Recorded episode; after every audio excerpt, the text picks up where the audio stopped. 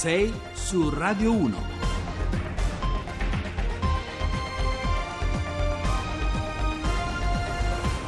Buongiorno da Carlo Cianetti, sono le sei e zero sette, trentacinque secondi.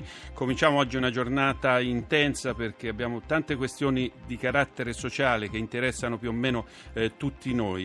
Allora, eh, intanto vi do qualche eh, elemento, anzi un elemento per contattarci: tre tre cinque sei nove nove due nove quattro nove. Questo è il numero, lo ripeto, tre tre cinque sei nove nove due nove quattro nove per inviarci messaggi WhatsApp, messaggi esse emme esse. Siamo anche in radiovisione sul nostro sito eh, web, ma anche su Facebook. Insomma, chi avesse intenzione di vedere questo spettacolo può farlo sintonizzando, andando insomma in questi, in questi siti attraverso internet. Allora andiamo a cominciare. sei su Radio uno. Avevo detto che parliamo di questioni sociali, cominciamo con la comunità di Sant'Egidio, una campagna eh, che ormai va avanti dal millenovecentottantadue, a Natale aggiunge un posto a tavola, intanto chi vuol partecipare, vuole donare qualcosa con un sms e con una chiamata a rete fissa al quattro cinque cinque sei otto eh, può farlo fino al venticinque dicembre, eh, però questa campagna ci introduce nel il tema delle povertà eh, che eh, Sant'Egidio, eh, la comunità di Sant'Egidio segue da vicino e eh, mh, è uno dei temi sui quali lavora, impegnata da tempo. Allora intanto ne parliamo con il responsabile della comunità di Roma, eh, Paolo Ciani. Eh, buongiorno Ciani. Buongiorno a lei e agli ascoltatori. Allora, abbiamo detto dall'ottantadue è andata avanti, erano in pochi eh, in quel lontano dicembre, venticinque dicembre dell'ottantadue a partecipare al pranzo di Natale, adesso sono tanti, sono tantissimi, non soltanto a Roma ma in, tutta, in tutte le, le, diciamo, le sedi della comunità di Sant'Egidio che esistono. Sì, nel millenovecentottantadue è iniziato un piccolo pranzo nel cuore della Basilica di Santa Maria in Trastevere, qui in Roma. L'allora parroco Don Vincenzo Paglia e qualche anziano, qualche povero del quartiere. E adesso il pranzo si fa in più di cento città d'Italia con cinquantamila poveri, a Roma, a Genova, a Milano, a Napoli, a Catania, in tante altre città d'Italia dove la comunità di Sant'Egidio è presente. E questo, questo titolo, aggiungi un posto a tavola, è molto significativo perché è l'idea che nel giorno di Natale, eh, in cui si sta in famiglia abitualmente, tanti purtroppo eh, stavano da soli, stanno da certo. soli per tanti motivi, e quindi la comunità di Sant'Egidio ha pensato che dopo la messa di Natale Allora, non se... una famiglia particolare. Eh, abbiamo sentito, abbiamo, ci siamo persi qualche parola, evidentemente in una zona dove il cellulare non prende bene. Comunque eh, sono aumentati di molto, ovviamente, dall'ottantadue eh, i partecipanti. Sentiamo uno strano rumore, eh, Ciani. Eh, Mi sente? Eh, Eccomi. Eh, ecco, ecco, ecco. Dicevo, sono aumentati dall'ottantadue di molto i partecipanti. Insomma, è aumentata l'organizzazione o sono aumentati i poveri rispetto ad allora?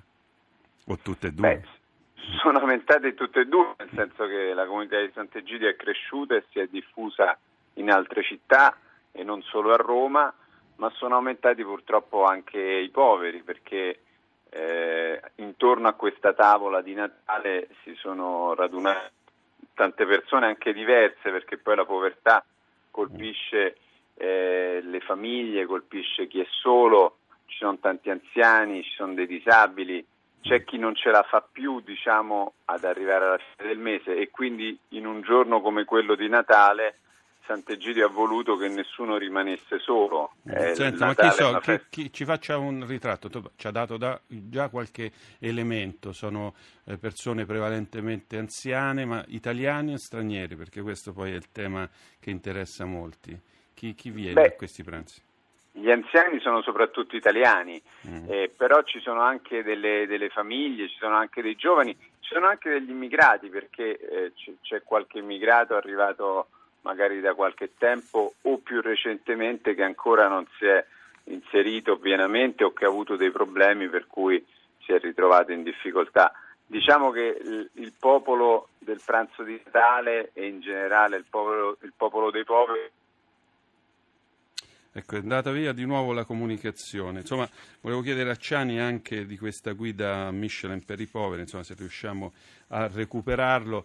Io intanto andrei, andrei avanti, poi possiamo magari vedere se riusciamo a recuperarlo. sei su Radio uno.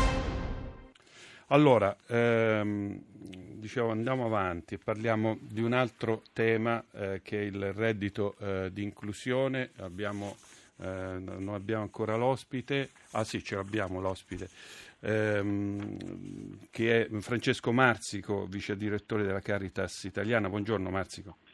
Buongiorno, buongiorno a tutti.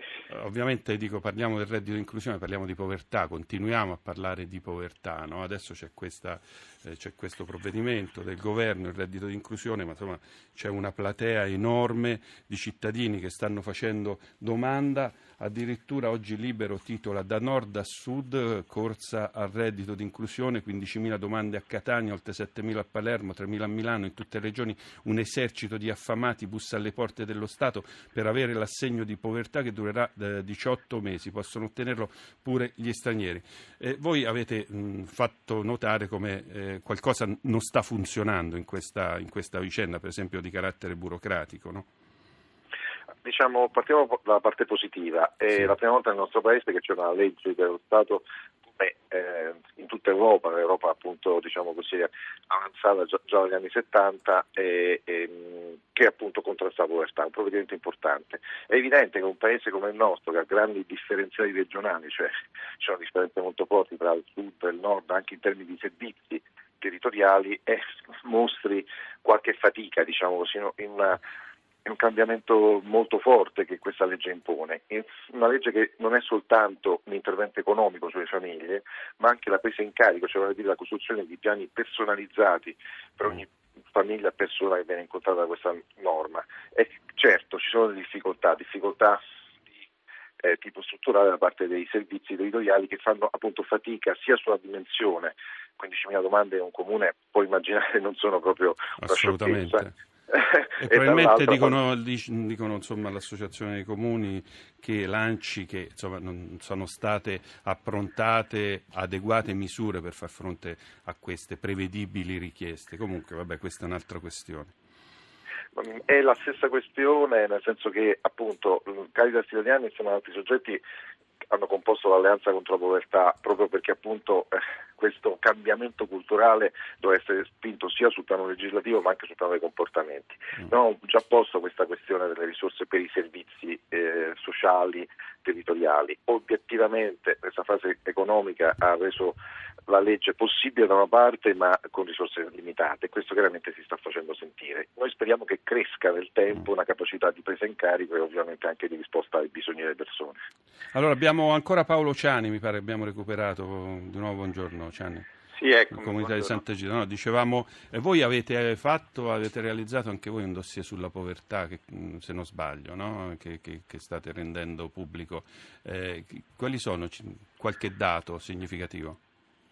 Ai dati significativi eh, diciamo riecheggiano quello che voi dicevate, nel senso che la ripresa inizia ad esserci, ma ancora tanti sono esclusi da questa ripresa. Mm. E, e, diciamo che la soglia dei poveri è aumentata e chi, soprattutto in alcune zone del paese, particolarmente al sud, ma anche in alcune zone periferiche, eh, rimane indietro, ancora non è toccato da questa ripresa. Questo è un po' il dato che possiamo dire. È un problema che riguarda le famiglie monoreddito, è un problema che riguarda alcune persone giovani non occupate e riguarda alcune fasce di anziani che hanno sostenuto con le loro pensioni le famiglie nel tempo della crisi e ora vivono in prima persona un discorso di età. Allora, eh, senta Marsico, invece Caritas Italiana, eh, aumenta la forbice, no? Aumentano i ricchi e aumentano anche i poveri, un terzo degli italiani è a rischio eh, povertà. Insomma, reddito di inclusione, diciamo, è una prima misura.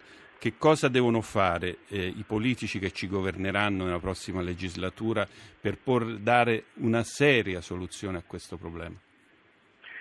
lei ha già detto della questione. Da una parte c'è il tema della povertà che è esplosa e Ciani appunto ce ne illustrava le caratteristiche, dall'altra c'è il problema delle disuguaglianze. Le disuguaglianze evidentemente non sono la, la povertà, sono appunto eh, soprattutto redditi insufficienti, redditi diciamo così eh, come dire non, non garantiti per le persone, sono anche diciamo così eh, forme ridistributive che il il governo può mettere in campo con politiche più generali. Il tema dei prossimi anni è appunto combattere la disuguaglianza, combattere, continuare a combattere la povertà, ma soprattutto a mettere in atto politiche che possano lavorare sul tema dei redditi da una parte e sulla possibilità che le persone, diciamo così, non subiscano un destino sociale, eh, come dire, quasi scontato. Cioè mm, una quindi la redistribuzione, ri, riattivare il famoso ascensore sociale in qualche modo anche, no? Questo chiaramente può sembrare una, una pretesa, diciamo così, di, di, di stampo antico. Il problema di fondo è che le economie non crescono se ci sono tassi di disuguaglianza molto forti, se ci sono appunto certo. concentrazioni di risorse. Questo è il nodo, e anche in termini di sviluppo, di sviluppo economico, diciamo così, e di, di effettiva ripresa del paese. Questa appunto è la questione che sta posta. Senta Ciani, eh, ho letto di questa guida per i poveri, guida Michelin per i poveri. Sinteticamente siamo in conclusione. Che cos'è? Sì, è una guida che da tanti anni Sant'Egidio edita eh, mm. per aiutare chi vive nella povertà estrema, e sono i luoghi nella città dove trovare aiuto, quindi dove poter mangiare, dormire, lavarsi e, e trovare un dove si trova? Dove si trova? Dove si può mh, acquistare? Dove si può no, eh, acquisire? Sì, oggi la presentiamo qui a Roma e poi la distribuiremo attraverso tutti i punti delle parrocchie, dei centri mm. di ascolto, di Sant'Egidio. Giustamente, della Caritas, se è per i poveri sarà gratuita. Immagino. Naturalmente sì. Allora, grazie a Paolo Ciani, alla Comunità Sant'Egidio, e grazie anche a Francesco Marsico, vice direttore della Caritas Italiana.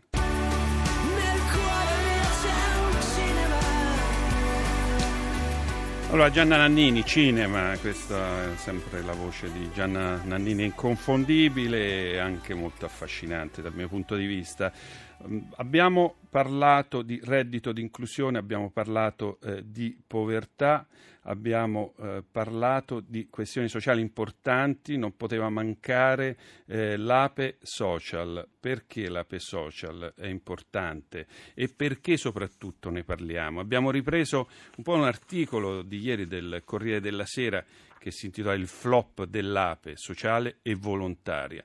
E eh, la C G I L ha fatto uno studio su questo argomento, ne parliamo con eh, Roberto Ghiselli, che è segreta- segretario confederale della C G I L. Buongiorno.